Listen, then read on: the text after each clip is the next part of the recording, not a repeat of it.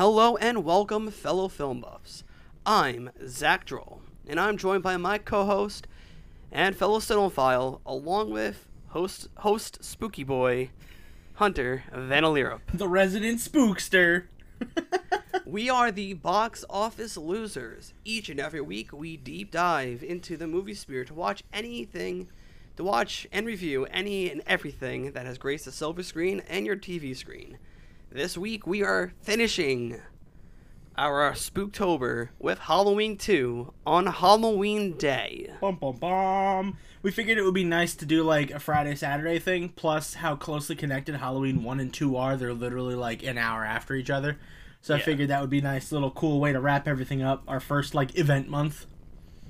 Yep, and then we got some other stuff. Like, thankfully, with our with our schedule, with our schedules for the next uh, set of holidays, which is uh, Christmas. Thankfully, our episode will come out on Christmas Day. Yeah, I know that was cool. I loved how our um our scheduling happened to be Christmas like and Halloween were just so like so rightfully timed. Yes. And um, yeah. So we are reviewing uh, Halloween Part Two today. Part D. Uh, if it wasn't obvious enough that we did Halloween one, we're gonna do this.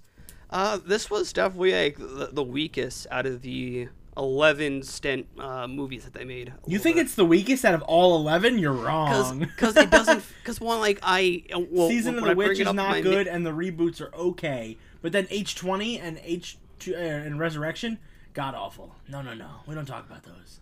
and this is also timely too because um uh, well I, like I said, I I still hold my stance on Halloween two being a little bit weak. Yeah. Um as well as of the time that we were recording, uh Halloween Kills uh released its teaser trailer. Oh today. yeah, Mwah. Mwah. so good. Kisses, so delicious. Eat that I shit up. wait. Big horny. Uh Hunter, kick us off with that overview. So, Halloween 2 is a 1981 American horror slasher film directed by Rick Rosenthal in his directorial debut. It's written and produced by John Carpenter and Debra Hill. It stars Jamie Lee Curtis and Donald Pleasence, who reprise their respective roles as Laurie Strode and Dr. Samuel Loomis. It is the second installment in the Halloween film series and originally served as a direct sequel to Halloween 1978 until it was retconned by the 2000 uh, by the 2018 film serving as as the direct sequel. But as you know from last episode, my head canon says fuck that jazz. 2018 is part 4. Um Alright. the plot picks up directly after the first film with Michael Myers following survivor Laurie Strode to a local hospital while his psych uh, his psychiatrist Dr. Loomis continues the pursuit. The cast fully consists of Jamie Lee Curtis as Laurie Strode, Nicole Drucker as young Laurie Strode. You got Donald Pleasence as Loomis. Charles Cipher comes back as Brackett, but in a lesser role. You got Lance Guest as Jimmy, the um, ambulance dude. Uh, Pamela Susan Shoop as Nurse Karen Bailey, who I think's the one who has the sex in the room. I think. Uh, uh, no. Um, that would be Grace who had had sex with the dude. Oh, she's not even cast on here. Weird. No, that's the character. Oh, you know the character Grace. I don't know where she is. Anyway, uh, Hunter Von Leer as Deputy Gary Hunt. When I saw that, I was like, That's close way to too me. close. It's close to me. uh, I got Ta- uh, Tawny Moyer as Nurse Jill Franco, Ana Alicia as Nurse Janet Marshall, Nancy Stephens as Marion Chambers, and then you got Dick Warlock, best name in cinema, as Michael Myers uh, in the bodysuit because Nick Castle really couldn't come back, but they did have Nick Castle and Tony Moran for archive footage. That's why they credited in this film. And you had Adam Gunn as uh, young Michael Myers. The budget for this film was 2.5 million, and it made 25.5 million at the box office. Hell yeah, dude! This wasn't as bad as everybody says it was, but it definitely wasn't as good as the original, and we'll dive into that later. Yeah, I don't know why uh, Grace isn't um listed because like when I I'm assuming that that is her name because my review does make that statement that apparently she is that, is her name Grace. Yeah, Grace and that other um, uh, ambulance dude aren't even registered in the main cast, even though they I feel like they're more in the movie than some of these other characters.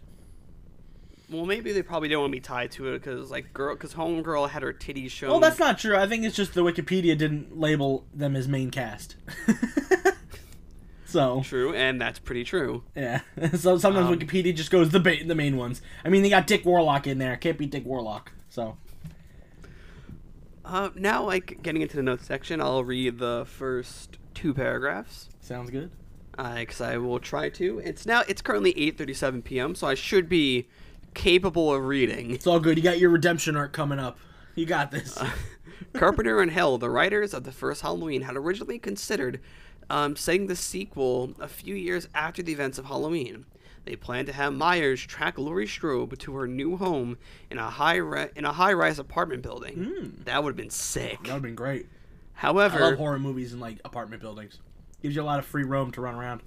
However, the setting was later changed back to Haddonfield, ho- to, b- back to Haddonfield, um, Illinois, but at the local hospital. Uh, Tommy Lee Wallace, who served as the crew, uh, as the crew of the original film, uh, stated that no one will, no one was all well, uh, mm, no one was all that ex- excited over the prospect of a sequel, but producer Irwin uh, Yablans There you go. You got it. was eager to make a second film. When Yablans approached him about the project, Carpenter was in the midst of developing The Fog of 1980. According to Yablans, uh, he had planned to produce The Fog for Carpenter, but that Robert Re- Rhyme, or no, that's Rehme, right? Mm-hmm. Okay, um, yeah, was that uh, Intervened. intervened, and acquired production rights with his company Embassy Pictures. A lawsuit between Yablans and Rehme uh, ensued, after which it determined that the embassy would retain rights to the fog, while Yablans composed International Pictures, uh, Compass Inter- International Pictures would be guaranteed production rights for Halloween 2. That's that's weird. Fight, fight, fight. Yeah, I love fi- infighting, fighting over the rights of a fun. movie. God, you- you don't hear that nowadays. Spider Man. everywhere. What do you mean? It's everywhere. It's not just Spider Man. It's just mostly Spider Man. The sequel was intended to conclude the story of Michael Myers and Laurie Strode. The third film, Halloween 3, Season of the Witch, uh, released a year later, contained a plot that uh, that, devi- that that deviated uh, wholly from the first two films. Wallace, who went to direct Halloween 3, stated, It's our um, intention to create an anthology out of the series, sort of along the lines of Night Gallery or The Twilight Zone only on a much larger scale, of course. When asked in 1980, when asked in a 1982 interview what happened to Myers and Loomis, Carpenter flatly answered, "The shape is dead." Uh, Pleasant's character is dead too, unfortunately, who would later be reconnected, Recon. Retconned, as both um, Michael and Loomis would return for the multiple later installments. Yeah, Yup, because they just like Michael was in a coma after he got set on fire, and Loomis is just there. yeah. Loomis just somehow lived after consuming so much fucking ether. Well, yeah, because so in the first one, it, the the first one was always meant to just be it's it, like a standalone thing, and then after Halloween two is like you said when they wanted to start doing the anthology because of what they left off with uh, with Halloween one, they had to finish it with two. But then three, Season of the Witch, is such a different film and has none of the same returning characters. It would have been cool if um, the anthology series followed Doctor Loomis. Like Yeah. if Season of the Witch had Doctor Loomis as the quote unquote main character or the overarching character, where it was like he was investigating the masks because he, you know, I don't fucking know. They're all tied to the psychiatric hospital. It would have just been cool to follow like one character over instead of following just Michael's, uh, just Michael. Yeah, I somewhat I, I I did not like the ending to two though. I I'll, I'll get into I'll get more into that because I have it in my notes and I did research about it about the thing to make sure I was going to say the right stuff. Sounds good. And god damn it! All right, Hunter, uh, continue on with the notes, please. So the screenplay of Halloween 2 was written by Carpenter and Hill. Carpenter described that his the writing of this screenplay meant mainly dealt with a lot of beer, sitting in front of a typewriter, saying, "What the fuck am I doing? I don't know." That's terrible. He was like, "I wrote the first one in ten days and I loved it." He's like, "In this one, I got drunk as hell and went, they're in a hospital and there's boobies." And there's a hydro dip bath. Yeah, we'll talk about that weird shit. Uh, in 19 in an interview uh, for Fangoria magazine in 1981, Hill mentions the first uh, the finished film differs somewhat from initial drafts of the screenplay. Upon receiving the script, Yablans was disappointed as he felt it was pedestrian and predictable. The plot twist of Laurie being Michael's sister was initially never planned by Carpenter or Hill, but was conceived according to um, Carpenter purely as a function of having decided to become involved in the sequel to the movie where I didn't think there was really much of a story left. So basically, he's saying uh, the only reason why uh, they're related is so that it had a real story and not just, you know, here's sequel for the sake of sequel. He wanted it to be somehow like there's a reason for it, so they shoehorned in the whole sister thing, which is later retconned, but I kind of like it. So you know, fuck. Yeah. Um, he would later refer to this plot as silly and foolish, though it would go on to shape the narrative arc uh, of the series in subsequent films. Film critic Roger Ebert, who is everywhere in Hollywood because he's like the big dude, uh, who praised the first film, notes that the plot in the sequel was rather simple. The plot of Halloween 2, he says, absolutely depends, of course, on our told friend, the indie plot, which in uh, requires that Idiot everyone. Oh, idiot plot. Why did I say indie? the idiot plot, which requires that everyone in the movie behave at all times like an idiot. That's necessary. Uh, that's necessary because if anyone were to use common sense, the problem would have been solved and the movie would be over. Hill rebuffed such critiques by arguing that in a thriller film, uh, what a character says is often irrelevant, especially in those sequences where the objective is to build up suspense. so Hill was basically like, "Fuck you, man. We made a movie. You make a movie." Historian Nicholas Rogers suggests that the portion of the film seems to have drawn inspiration from the contemporary con- uh, conservative what, Controversies. controversies surrounding the holiday itself. He points specifically to the scene in the film when a young boy in a pirate costume arrives at Hablin's uh, Memorial Hospital with a razor blade lodged in his mouth. Yeah, that was weird. I, I, I was so confused at what happened. Now I know what happened. Okay. You know, when the kid showed up, I was like, "Did Michael stab this kid?" And I didn't see it.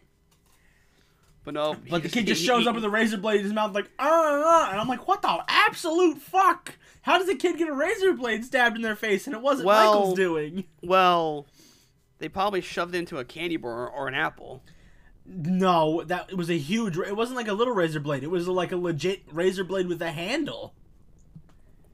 That's why I, I thought not- Michael did it, and I was like, because when we didn't, when I was when it was confirmed that we didn't see it, because I was like, they're not gonna bring this back up. I thought it may have been like a deleted scene, where he stumbled but- upon Michael. Michael stabbed him in the face, but then he turned out to live. But uh, yeah, and here's go like with a rich blade lodged in his mouth, a reference to the urban legend of tainted Halloween candy. Yes, but like it, it, it's uh, if it was like a tiny razor blade and his tongue like fell out and like the Oh no, the you, you'd be bag. surprised. They, they they they shove shit into a, a thing no matter what. Weird, but whatever. According to Rogers, the Halloween film opened in the wake of the uh, bellowing story about Halloween sadism and clearly traded on the uncertainty surrounding trick or treating and the general safety of the festive uh, of the festival. Uh, the main cast of Halloween uh, re- what is, uh, reprised the role reprised the roles in the sequel, in with the ex- with, with the exception of Nicholas Castle, who had played the adult Michael Myers in the original film.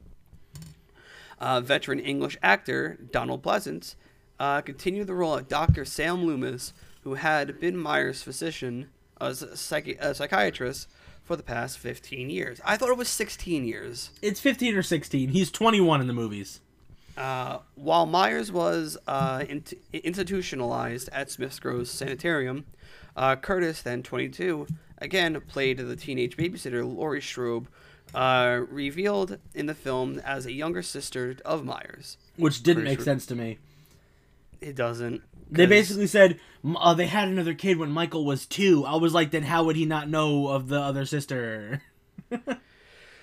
Uh, Curtis required a wig for the role of long-haired Laurie Strode, as she had her own hair cut shorter at the time. Again? She yeah, required another e- every wig. once in a while she cuts her hair short. Uh, Charlie Cypher, uh, Cyphers reprised the role of Sheriff. Uh, uh, Le, Le- fuck. Can you say his first Sheriff name, Brackett. please? It's Lee Brackett. Lee Brackett. Thank you. I, I, I have a stutter. Yeah, no, it's not that. It's uh, that name L E I G H is pronounced Lee, like L E E. Sometimes it's like Ah. Lay, but it's Lee. Lee Brackett, Mm-hmm. through his character's dis- uh, uh, though his ter- character disappears from the film when the corpse of his daughter Anne, Nancy Loomis, is discovered. Nancy Loomis appears as Anne in a cameo role as her um, as her father, Sheriff Brecker, closes her eyes as her corpse is being taken out of, the house in a stretcher. Actor Hunter Von Leer uh, heads the manhunt of Myers in the role of Deputy uh, Gary Hunt. He, he admits in an interview that he had never watched Halloween before being casted in the part. He stated, "I don't see the original. I didn't see the original first film, but being from a small town, I wanted the deputy to have uh, compassion. Uh, that is a citation needed. Okay, uh, Nancy definitely not take it off of um off Wikipedia. N- Nancy Steffens, who played Loomis's nurse uh, colleague Marion Chambers in the original, also uh, reprises her reprises the character and was given a more important role, revealing to Loomis the family connection between Laurie and Michael. Would you like me to continue? No, I, I thought we were just going to talk about this. Uh, that's why I got confused. Uh, yeah, if you want to continue on. I figured we'd talk about the casting right after this. Stunt yes. performer Dick Warlock played Michael Myers, um, or The Shape, uh, replacing Castle, who is uh, beginning his career as a director. Warlock's previous experience in film was a stunt double in The Green Berets from 1968 and Jaws 1975 as well as doing a television series uh, called Kolchak, the Night Stalker. In an interview, Warlock explained how he prepared for the role since Myers received far more screen time in the sequel than the original. Warlock said, I watched the scenes where Laurie is huddled in the closet. Michael breaks through, she grabs a hanger and thrusts it up into his eyes. Michael falls down and Laurie walks into the bedroom doorway and sits down. In the background, we see Michael sit up and turn towards her to the beat of the music. Anyway, uh, that and the head tilt were the things I carried with me into Halloween 2. I didn't really see much more to hang my hat on in the first film. Warlock also claims that the mask he wore was the same one Nick Castle wore. Hill also confirms that, even though it looks worse. That's actually pretty cool. Oh, that he got to wear the same mask? Yeah. Yeah. I mean, I thought it looked different. I think I made a. I'm, it's in my notes somewhere, like different mask question mark. They, they probably just like one, they, they, probably just scuffed it up a little bit. Well, it, it was three years or four years since the or five actually, I think, since the film. So, yeah, it probably got they probably threw it in a warehouse and it sat there. Yeah. Yeah, uh, back in the day, uh, people really didn't take a lot of their souvenirs. That only started coming up in like the '90s when they were like, "I want my shit." All right. Uh, do you want me to continue, or do you want to continue? Uh, do you want to talk about the casting real quick? You, uh, it seemed like you had something to say before. Oh no, um, like I was just like it's just cool that like they were able to repl- they were able to get a lot of the people back. Or even if they were in smaller roles like Cipher, yeah. Uh, like uh, yeah, Cyphers or Nancy, and even they got um Nancy Stephens back, who was just in the car scene in the first movie. Yeah, she, she, she was the nurse who got like rocked pretty much when yeah she got thrown Michael out of the car. It. Okay. Mm-hmm. Uh, I can you read that second one? I have a feeling I'm gonna like fucking pass out if I read that. Yeah, sure. Uh, the supporting cast consisted of relatively unknown actors and actresses, especially uh, except for Jeff Kramer and Ford Rainey. Most of the cast previously or later appeared in films or television series by Universal Studios. Kramer was previously cast in supporting role as Detective Jeff Hendricks in Jaws and Jaws 2. In Halloween 2, Kramer played Dr. Graham, a dentist who examines the charred remains of Ben Tramer, who was the guy who got hit by a car and then exploded. I know that was. I was like, what the fuck? Yeah, because at first I'm like, wait, is that Michael? And then like he gets hit by a car and blows up, and I was like, they're not gonna kill Michael that way. That's a little fucked up. For, Turns out he was off, like just some drunk kid leaving a party. first like, off, what? how was that like? How how how do they how did that kid just match the costume like to a T? That makes no sense on that. Because he was wearing a Star Trek mask, but he didn't have the shirt. I don't know, dude. It was super weird how they were like, it's the same night and this guy has the same exact outfit that Michael has. you know, but like it, it wasn't like it, it wasn't like like the Shatner mask. Well, it was, but it was painted white still. Mm-hmm. Like it's it, just so weird. It, that was definitely a weird little meta thing they threw in there, and I was like, why? Uh, Rainey was chosen to play Haddonfield Memorial Hospital's drunk resident Dr. Frederick Mixter, who was the dude who gets stabbed in the eye. A host of character actors were cast as hospital staff. Many uh, were acquaintances of director Rosenthal. He told uh, he told an interviewer, "I've been studying acting with Milton uh, Katselas at Beverly Hills Playhouse, and I brought many people from the Playhouse into Halloween too." The, these included Pamela Swan Shoop, uh, Leo Rossi, Ana Alicia, and Gloria Gifford. Probably one of Rossi those. is- played the part of Bud uh, Scarlatti, a hypersexual EMS driver. Rossi, as well as others such as Stephens, had been members uh, in the acting class with Rosenthal. Uh, Shoop played nurse Karen Bailey, who is scalded to death by. Oh yeah, no, Karen Bailey is the one. That's not Grace. That's it's Karen. so weird. I think he just said. I think he just says Grace because it's something. You know, we'll get to it later. But I think there was a nurse named Grace. But you know, I thought Shoop was. Um, I thought Karen was the one who got scalded. Uh, scalded to death by Michael in the hot tub therapy bath. Featured in the only nude scene in the film, Shoop discussed uh, filming the scene and recalled getting an ear infection. The water was cold and dirty. Uh, they were playing it off like the water was boiling, but it was actually absolutely freezing. Fucking Cool. shit, dude. Uh, Leo and I were so cold our teeth were chattering. Um, Gifford and Alicia played minor supporting roles as head nurse uh, Ms. Virginia Alvis and orderly Janet Marshall. Actor Lance Guest played EMS driver Jimmy, uh, who was obsessed with Laurie Strode after seeing her once. I thought that was a little Yeah. weird. I Yeah, was like, it is was he like- low key a killer? Like, what's going on? Well, well it, it, it was the Florence Nightingale shit. what's that? Um, uh, it's like uh, I think like a nurse or the patient falls in love with their kind of like it's like either like the, the patient falls in love with the nurse or the nurse falls in love with the patient. Well, they did that in uh, American Werewolf in London. Well, like it, it's it, it's titled as the Florence Nightingale Yeah, because I think that was from um, one of the books or something. yes, I'll, I'll look it up though just in case. Yeah. Um, the last Starfighter director, Nick Castle, stated in an interview When I was assigned to the film, Lance Guest was the first name I wrote down on a list for Alex after seeing him cast in Halloween 2. Castle adds he possessed all the qualities I wanted in a character to express on screen a kind of innocent shyness, yet determination. Uh, future Saturday Night Live and Wayne's World star Dana Carvey also appears briefly in a non speaking role, wearing a blue baseball cap and receiving instructions from the TV reporter. Really? Carvey originally had a, a bit of a bigger role, uh, including some speaking scene, uh, some speaking scenes, but before his scenes were ultimately cut mostly from the film. I didn't know Danny Carvey was in this. That's really cool. Okay, I didn't even so the I didn't even recognize him. so the so the Florence and Nightingale thing is pretty much like that. Like the doctor falls in love with the patient. Mm. Gotcha, gotcha.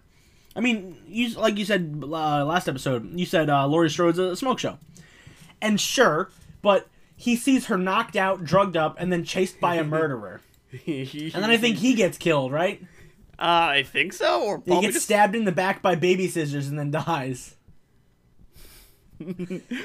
just by baby scissors. Cool. Yeah, I have baby scissors somewhere in there. He gets stabbed by baby scissors and picked up. I'm like, how strong is Michael that he could pick someone up with the baby scissors? It's the gauze I, scissors. hey, I, I mentioned that um that pretty much like Michael has the weakest like off kills or like off camera kills or on camera kills in like slasher history. He's got some decent ones, but it's because They're not as good as like Friday the Thirteenth or Nightmare on Elm Street. Well, that's because those characters are represented as inhuman, while Michael is supposed to be human until like four, five, and six. That's when the kills get a little bit more extreme.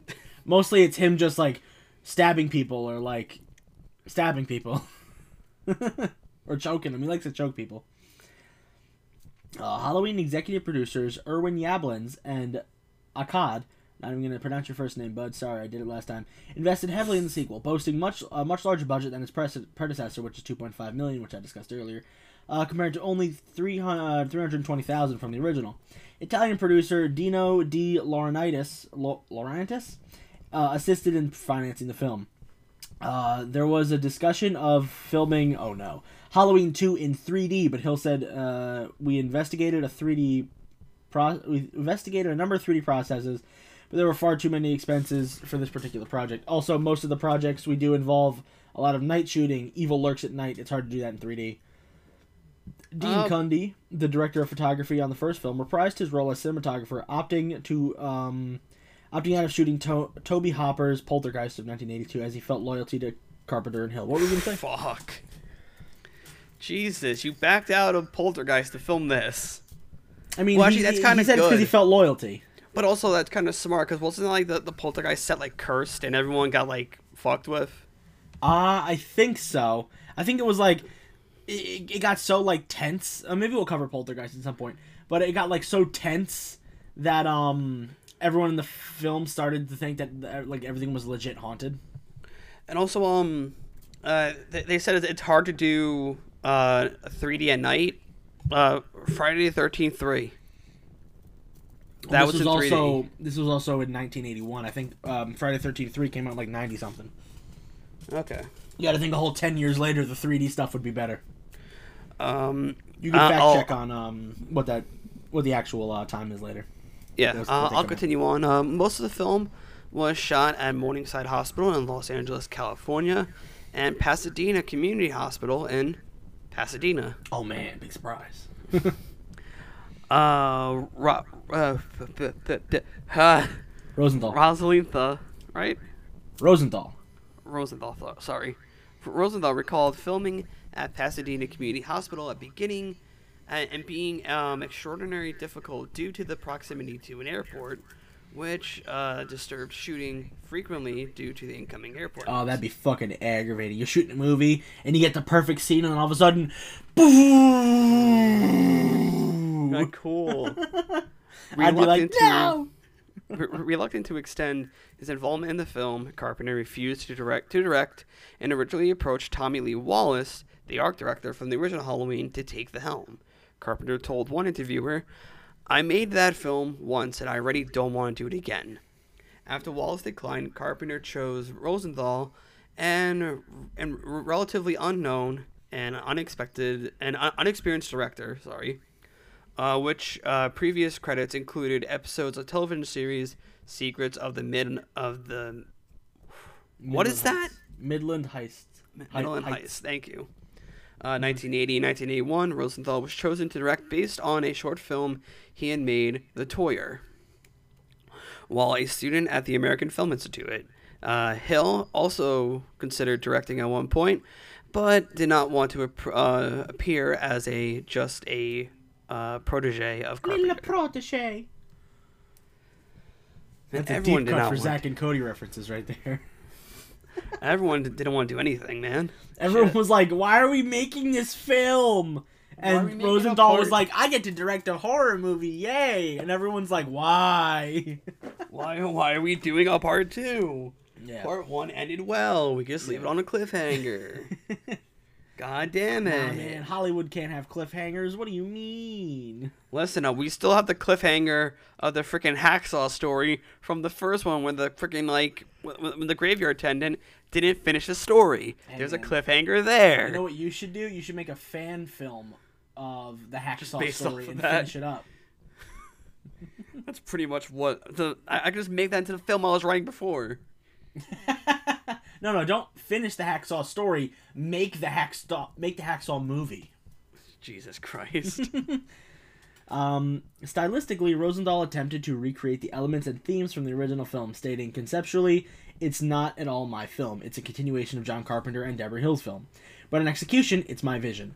Halloween 2 opens with the title sequence zooming in on a jack o' lantern that splits in half to reveal a human skull, a reference to the original title sequence, which featured a similar zoom in to an eye of jack o' lantern.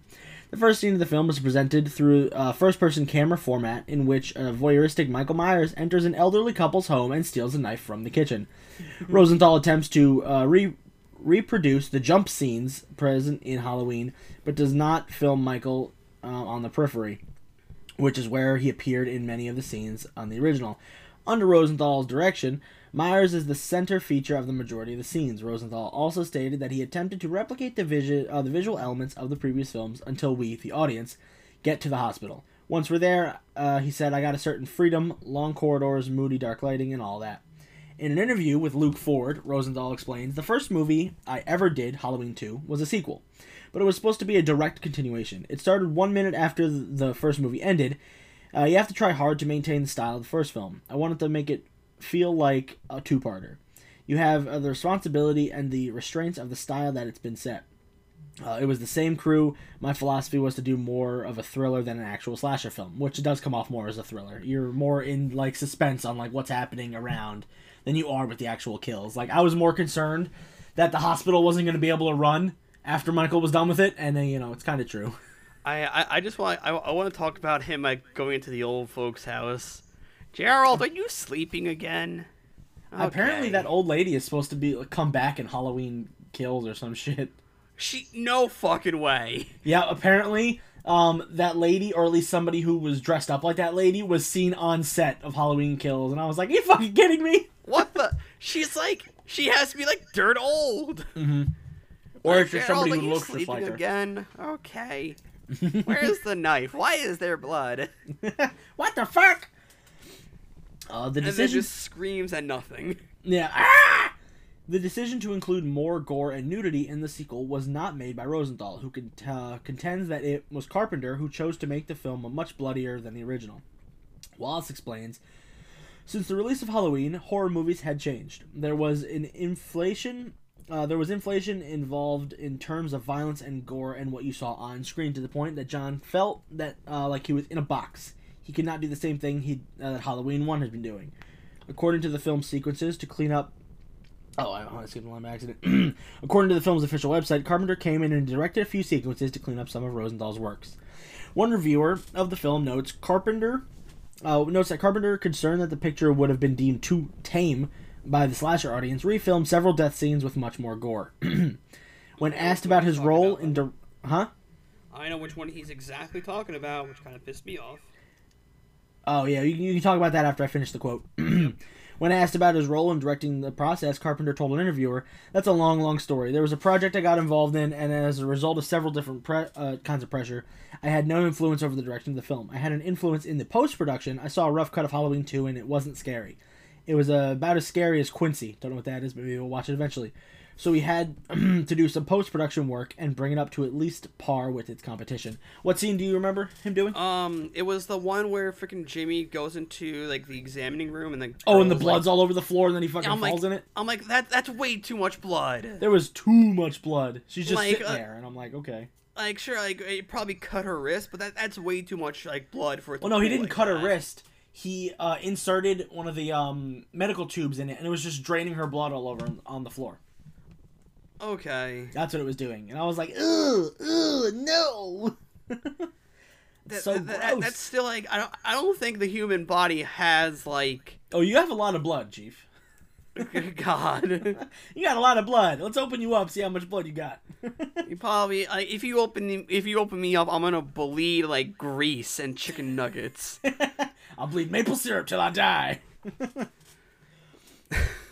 Uh, so Rosenthal was not pleased with Carpenter's changes. He uh, reportedly complained that Carpenter ruined my career, my carefully paced film. Okay, dude. He was like, he ruined my vision. Like, bruh, Uh, Carpenter made it like watchable. Regardless, many many of the graphic scenes contain elements uh, not been seen in film before. Roger Ebert claims this movie has the first close up I can remember of a what Hypodermic needle. A hypodermic needle being inserted into an eye. Oh, That I hated that yeah. one. Hated that one. I was like, no, no. The film is also categorized as a splatter film rather than a slasher film due to the elevated level of gore. which is probably just from that one scene. Let's be real. Uh, yeah, yeah, from from the from, from the pool of blood and that. Yeah. Um, the film was principally was principally edited by Mark uh, Goldblatt, Goldblatt, you got it. uh, Skip uh, Schoolnik, an editor, uh, an editor who had simultaneously been commissioned to edit the television cut for the original Halloween, was intended by Carpenter was intended by Carpenter and Hill to view the cut of Halloween 2 at the same time. Schoolnik and Carpenter spent a weekend editing Goldblatt's cut of the film. Ultimately, um, was that uh, a, a, a, existing? Accessing. accessing around 14 minutes. During this editing process, Carpenter rele- realized that an unsolved plot hole was presented. It was unclear as to how Michael Meyer was able to track Laurie to the hospital. To resolve he this, Carpenter, He, he followed um somebody. I don't know, Loomis maybe. uh, I think he followed Loomis. To resolve this, Carpenter shot a sequence featuring a young boy walking on the streets with a portable radio playing a news broadcast uh, concerning the murders and Laurie's whereabouts. As the There we boy go. walks along, he accidentally bumps into Michael and resumes walking. According to Warlock, Carpenter also shot the close-up footage of Michael during a burning body shown at the film's conclusion, as well as the murder sequence of Anne Bur- of Anne Burnett uh, Burner a teenager who was killed by Michael early in the film. I don't remember her at all, but yeah. Yeah. Oh no, no, wait. She was the one that was uh th- that that ran out after she heard the the, the old woman scream. Oh, maybe yeah. Uh, the the uh, to advertise Halloween 2, Universal printed a poster that featured a skull uh, Superimposed. superimposed, thank you, on, onto a pumpkin. The imagery is described by film historians as uh, socialist Robert Roger E. Kappas and unmaskable horror motf- mo- mo- Motif. motive. Uh, Kappas points out uh, that by 1981, horror had become a genre non Non Grata. Yeah. gratata with Grata gratata with, with, with critics. The effect of this can be seen in the uh, disturbed promos. Distributor. Thank you. The the distributor's promotion of the film as a as a horror, while at the same time stressing that the sequel, uh, like its predecessor, was more was more of a quality suspense film than a slice and dice horror film. Used for the tagline "More of more of the night." Um, He came home. A motive version of the original Halloween tagline hoped to accomplish the same task, and it really didn't. Nah, I didn't. Do you want to do you want to hit us off with with the last paragraph? Um, yes. Uh, where is it? The Uh, the theatrical distribution. distribution rights to Halloween 2 were sold to Universal Pictures. Universal released the film on October 30th, 1981 in the United States. The film grossed $7,446,508 on its opening weekend. While the gross earnings of the sequel paled in comparison to the original's 47 million opening weekend, it was a success in its own right, exceeding an earning of other films in the same genre um, in 1981 with Friday the 13th Part 2 only making 27.1 million overall. Omen 3 Final Conflict with 20 million and The Howling, which is a werewolf movie in uh, for 18 million. Uh, Halloween 2 was a box office success, becoming the second highest grossing horror film in 1981 behind An American Werewolf in London. Fuck yeah. Internationally, uh, yeah. excuse me, Halloween 2 was released throughout Europe, but it was banned in West Germany and Iceland due to graphic na- uh, violence and nudity.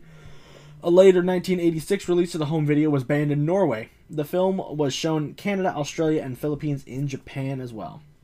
So here's a little fun, spooky thing that was um, I found while digging up some dirt. So this is a little article titled "The Halloween 2 Murders." I don't know if you know about the Zeki boy, but I'm gonna give you some. I do not. bits. So there was an incident with minor connections to the film, heightened uh, attitudes about the potent effect of media violence on younger people. On December 7th, 1982, uh, Richard Delmer Boyer of, Mo- of El Monte, California, murdered Francis and Elizabeth Harbitz, an elderly couple in Fullerton, California, leading to the trial People v. Boyer of 1989. The couple were stabbed 43 times by Boyer. According to the trial transcript, Boyer's defense was that he suffered from hallucinations in the Harbitz residence brought on by the movie Halloween 2, which defendant had seen under the influence of PCP, marijuana, and alcohol. So you should really say he uh, PCP, marijuana, and alcohol is a bad thing, not the horror movie. But you know, I digress. Yeah. The film was played for the jury, and a psychopharmaceuticologist pointed out various similarities between its scenes and the visions defendant described. Boyer was found guilty and sentenced to death, because he should be. Uh, the incident became known as the Halloween 2 Murders and was featured in a short segment on TNT's Monster Vision, hosted by film critic Joe Bob Briggs. Oh, Joe Bob does the um does the Shudder stuff. He has his own show. Uh, following the trial, moral critics came to the defense of horror films and rejected calls to ban them. Tom M. Sipos, for instance, stated, "It would be silly, after all, to ban horror films just because Boyer claims that he um, thought that he was reenacting Halloween 2, or ban Cars because Texas housewife Clara Harris intentionally ran down and killed her husband.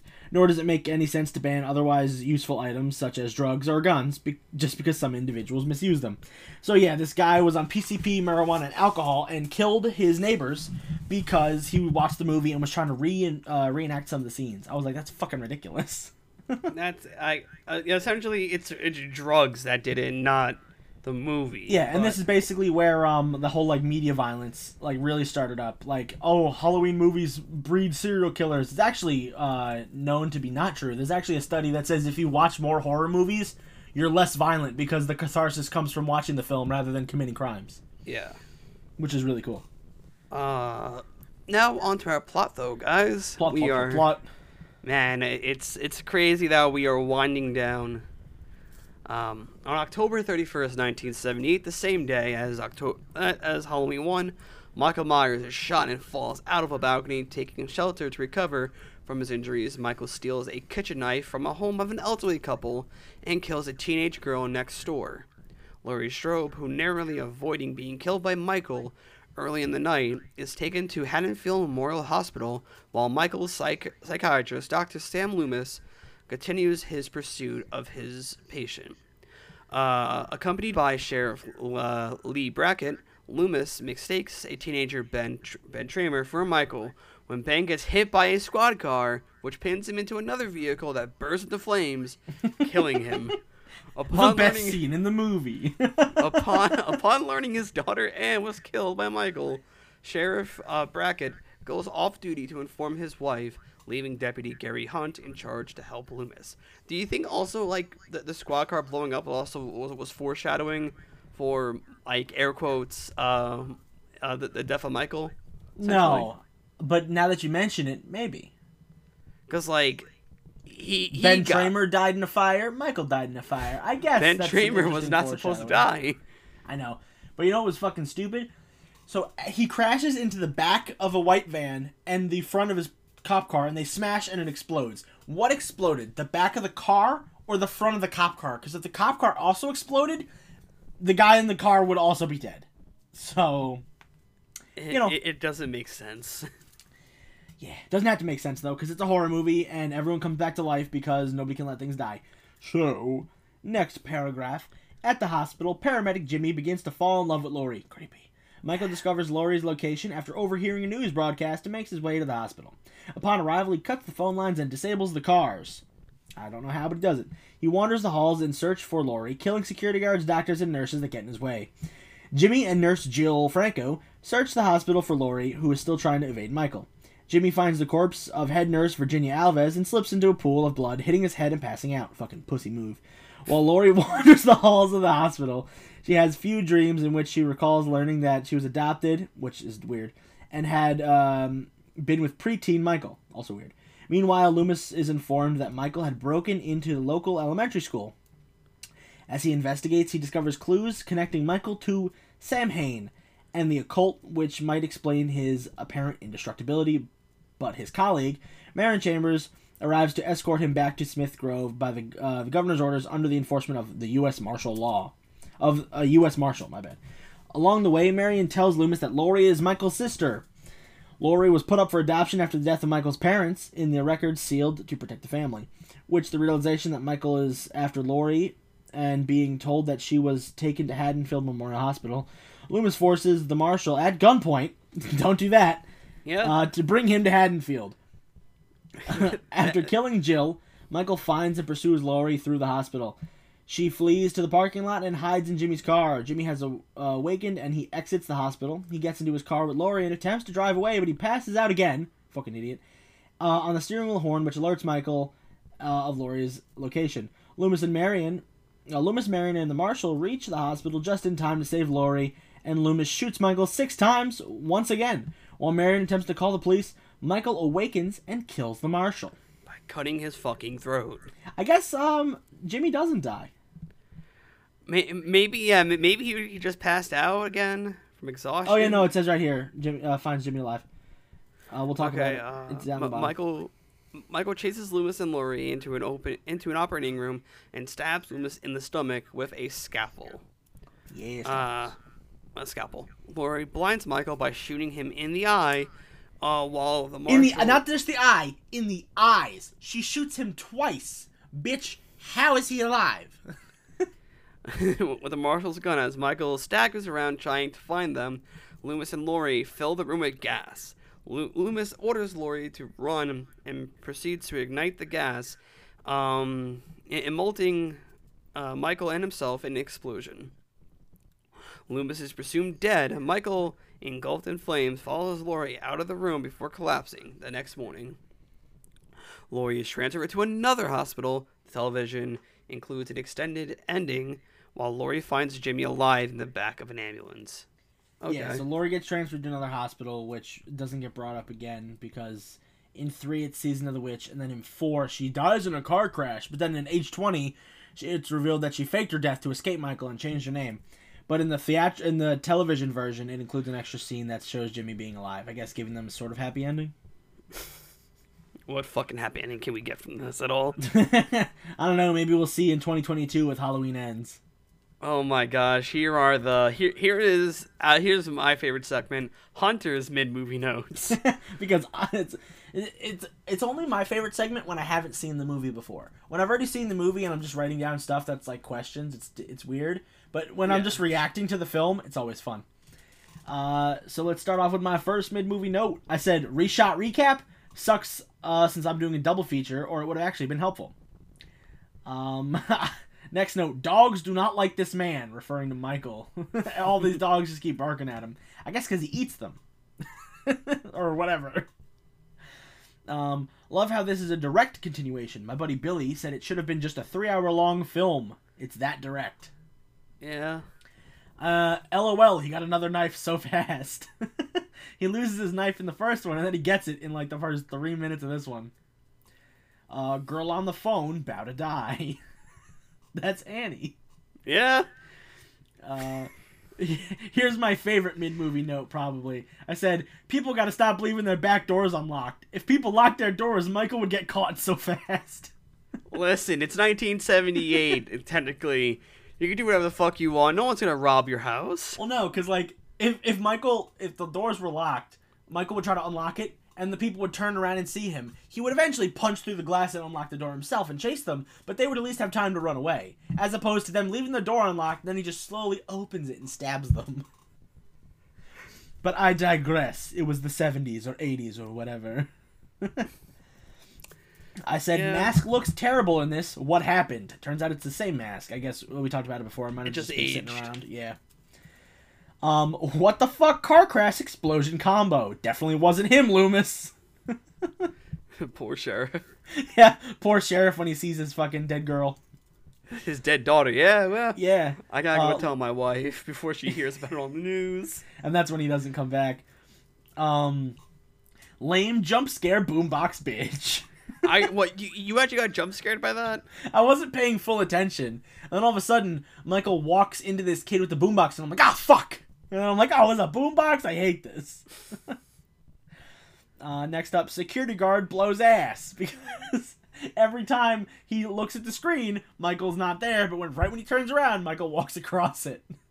Now, Yeah. here's my thing: Michael must have some fucking bitchin' luck on his side. Every time Michael walks by the camera, the security guard just happens to not be looking. And Michael's not even like planning it. Michael doesn't know the security guard's not looking. Michael's just like, I'm walking. It, it- it's like whenever I play Among Us, I'm trying to catch the killer. It never fucking happens. nope. Can't watch the security. Um, next note, Jimmy is big horny. Jimmy is like super into Laurie and trying to like get into her. And then one of the uh, nurses is like, visiting hours are over. And he looks over at her and winks. He's like, no, you cannot come back. it was good. Uh, this is where the security guard dies. I went, ouchie, Mr. Security. I guess when he, I think he gets gutted. Uh, yes, I yeah, think he so. gets stabbed in the tummies. Um, I said, Lamau, they killed a random dude. No, How no, okay, I fucked remember up now. is No, that? um, he um um Michael hits security dude and have the hammer. Oh yeah, big ouchies. Yes. Uh, my next note, uh, Lamau, they killed a random dude. How fucked up is that? That's when the, it's revealed they killed Ben Tramer, and not Oh Michael. yeah. Like they just killed some random drunk teenager, and I was like, wow. Imagine explaining that. Well, we thought he was a serial killer, and then he wasn't. So we hit him with a car, and he blew up. Yeah. Um, I wonder if people are really this horny because this is ridiculous. this was um talking about um Leo Rossi's character. Um, I forgot what his name is. The other um EMS guy. He's just Oh. super horny. Oh yeah, and he, he he gets choked out. Yeah, he gets choked out, and then um, my next note is his hand would also look like her face. When Michael was dipping um Karen's face Oh, into the into the fucking water, and she starts getting all peeled up, and his hand looks exactly nor his hand just looks normal. I'm like, his f- hand should look just like her face, raw and peeled back, but it doesn't. His his hand is in there just as long as her face is. Listen, But who whatever. cares? Yeah. Um, Laurie doesn't get to do much in this one, and Jimmy is hella creepy. Yeah, I said once again, it, it's a Florence, it's a Florence Nightingale syndrome. yeah. Um, here we go. He picked her. Oh, he. Oh, um, Michael, Michael. kills one of the nurses, not um Jimmy. Um, he picked her up with a tiny pair of gauze scissors. How strong is this dude? Loomis said he's been dormant for 16 years. Well, like uh, he's been dormant. Does that mean he he's been hitting like the push-ups and pull-ups? Every time Loomis walks away, he's fucking pumping some fucking iron. yeah, it's like when Loomis oh. comes back, he throws them and just sits there. uh, next note: secret adoption, bruh. I need to get one of those bruh buttons. Just go bruh. Um, Yeah. he just walks through glass. Listen, hey, it's possible if you hit it at, the right trajectory, you can Yeah, I actually know, but, like- you, you can shatter a glass door. I know, but it's ridiculous. He just walks through it. Nobody's fucking business. Um, more gunshots. Is he dead? This man does not die. She Shot shot him in the face? Question mark. Turns out it's the eyes twice. And then I said, okay, so he definitely died. But 2018 Halloween though. Um, That's when we see Michael getting burned up and melty. so here are my mid here are my mid movie notes. Uh, from the looks of it, Jamie Lee Curtis does not want to do another movie. She No, looked didn't. fucking annoyed to be there the She entire time. Because she didn't do anything. Uh, kid is fucking dead. That just refers to uh, Ben Lin- Ben getting fucking killed. Yeah, blown up. What happened to Pirate Boy? And yeah, that's we, the kid with the knife in his mouth, right? yeah, uh, cool. Jimmy and and Laurie, uh, f- f- the the Florence the Nightingale.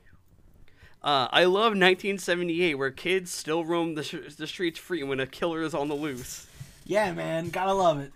Uh, I mentioned I brought I watched this in 4K HDR with the soundbar. Fucking rules. Yeah, because the theme's probably great. Uh, Jimmy, let her rest and be alert for just in case if Michael shows up.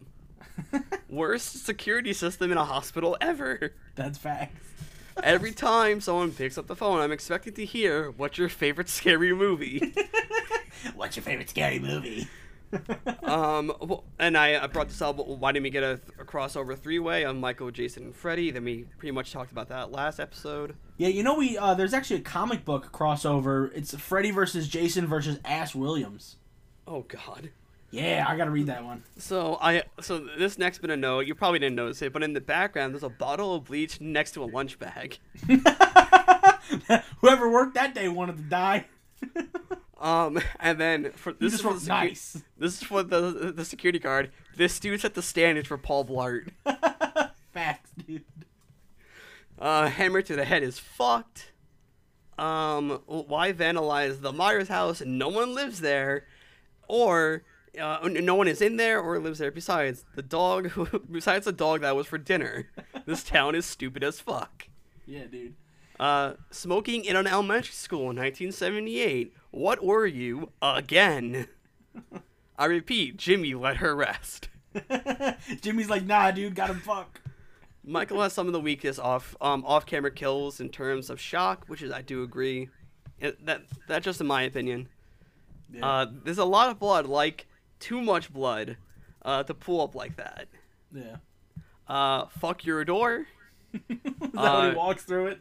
Uh, this is for the uh the, the room where the gas um tanks were. Door went from thick wood to styrofoam in a hot second. Um, n- nice shot of blood tears, and that much ether should have made them pass out. So they unleashed so much ether into that room that like oh, yeah, it was ridiculous. like that much ether will actually make you pass out. So, I don't know, and that's where my notes end. But yeah, a fucking security boy set up the, the whole entire stand for Paul Blart. Yeah, dude, I believe that shit. Um, uh, now on to the reviews. We got a bunch of them from other websites. Yeah, I'm a speed. I'm a speed read this shit until we get to our good and bad reviews. Yes. So, ahem, On review aggregator website Rotten Tomatoes, the film holds an approval rating of 32% based on 41 reviews, with a weighted average of about 4.81 out of 10. The site's critical consensus reads Halloween 2 picks up where its predecessor left off and quickly wanders into a dead end that the franchise would spend decades struggling to find its way out of.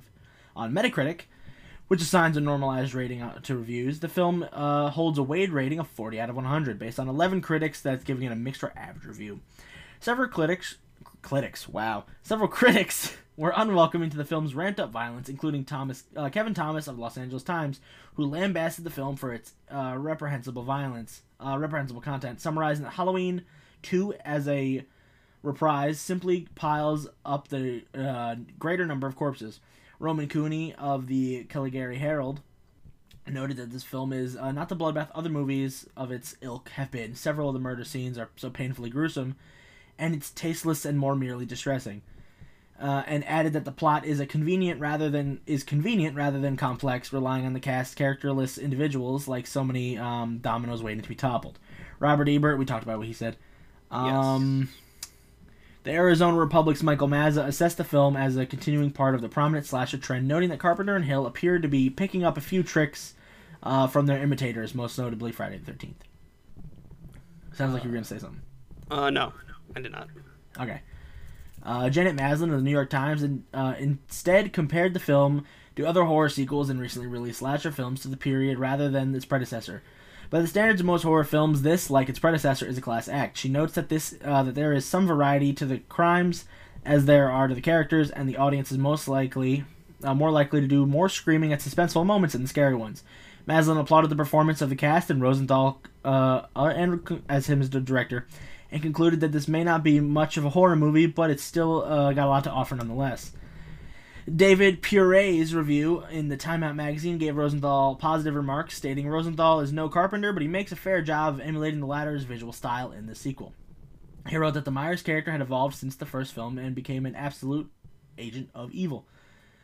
Uh, film historian Jim Harper suggested time has uh, been a little fairer to the film than original critics. In retrospect, many critics have come to the rec- uh, to recognize that it's considerably better than the slew of imitation slashers that swamped the genre in the 80s. Like the original Halloween, the other uh, this and other slasher films have come right under fire from feminist critics. According to historian Nicholas Rogers, academic critics have seen the slasher movies since Halloween as debasing women in as decisive manner as hardcore pornography, which we talked about uh, last time. Yeah. Critics such as um, John Muir point out that female characters such as Laurie Strode survive not because of any good planning or their own resourcefulness, but sheer luck. Although she manages to repel the killer several times in the end, Strode is rescued by uh, Loomis, which we did talk about. I think we directly quoted that last time. Yes. So, you gave it a higher rating than me, so you get to read the good review. Hey, I, hey, well, I would say that our ratings. This is one of the like the times that our ratings don't differ too much. Oh yeah, no, they're not that bad. Um, But- Sean uh, Kohler of Box Office Profits. Um, most importantly, uh, he, he- gave it a 7 out of 10. Most importantly, as the only film other than the original with all three, Laurie Loomis Myers is the most of all elements that made the classic film so great.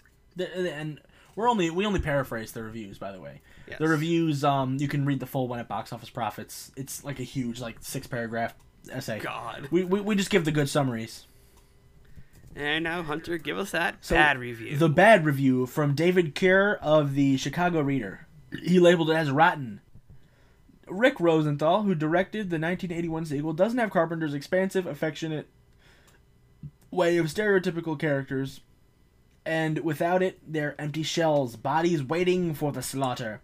So, like, um, uh, who said it? Uh, David Pirie, uh, of Time Out magazine. Oh no, um, Jim Harper from the film, a film historian. He said, um, at the time, a lot of critics were giving this shit, but if you rewatch it now, it's actually not that bad. And you can see by our reviews, it's actually not that bad. yeah. So I gave it a six cold hydrothermal sex baths out of ten. I gave it 7 Amazing Grace Come Sit on This Face out of 10. Yeah, I think you um, thought her name was Grace because of this line, but I think he was just rhyming. Well, like, it, it- it made me think that because, like, one, it, that would make no other sense for him to kind of make that type of situation. Amazing grace, come sit on this face. Yep. I'm gonna sing that to my girlfriend next time I see her. God damn it. Uh, So, on that lovely sexual note, just like Halloween, we are going to close our show. Zach, do you want to do it or is it my turn? Uh, I'll do it. Thank you all for listening, guys. You can follow us on Instagram at Box Office Losers or on Twitter at Box Losers. Mainly Box Office Losers on Instagram to keep up to date news along with some of the amazing art that we find. We wish we can credit all of them, but sometimes they don't. Yeah, have- I, I try to credit everybody I can, but not everybody I can find. Like, I'll just, like, I'll look it up on Instagram and it's, like, reposted from someone else who also didn't do it. So I'm like, great, thank you for that. If- and then I'll, like, try scouring the internet for it or looking for a watermark, but then I can't find it. And then I just go, if anyone can find this, let me know, and then I'll tag them. And So- hey, if and if if your art has been featured on our Instagram, please let us know. Put your ats down in the ones that you have created.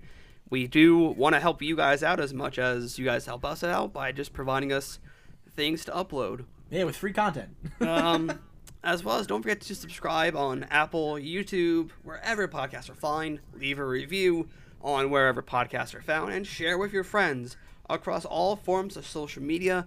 You can follow me on my personal stuff at Dark Shadows Ache everywhere from Instagram, Twitter, TikTok. Uh, yeah, and Hunter, where can they find you everywhere? You can find me at Scruffy Moose Man on all the social medias that are important. And uh uh this ends Spooktober. Next month is just November where we kind of get back into like just plain movies.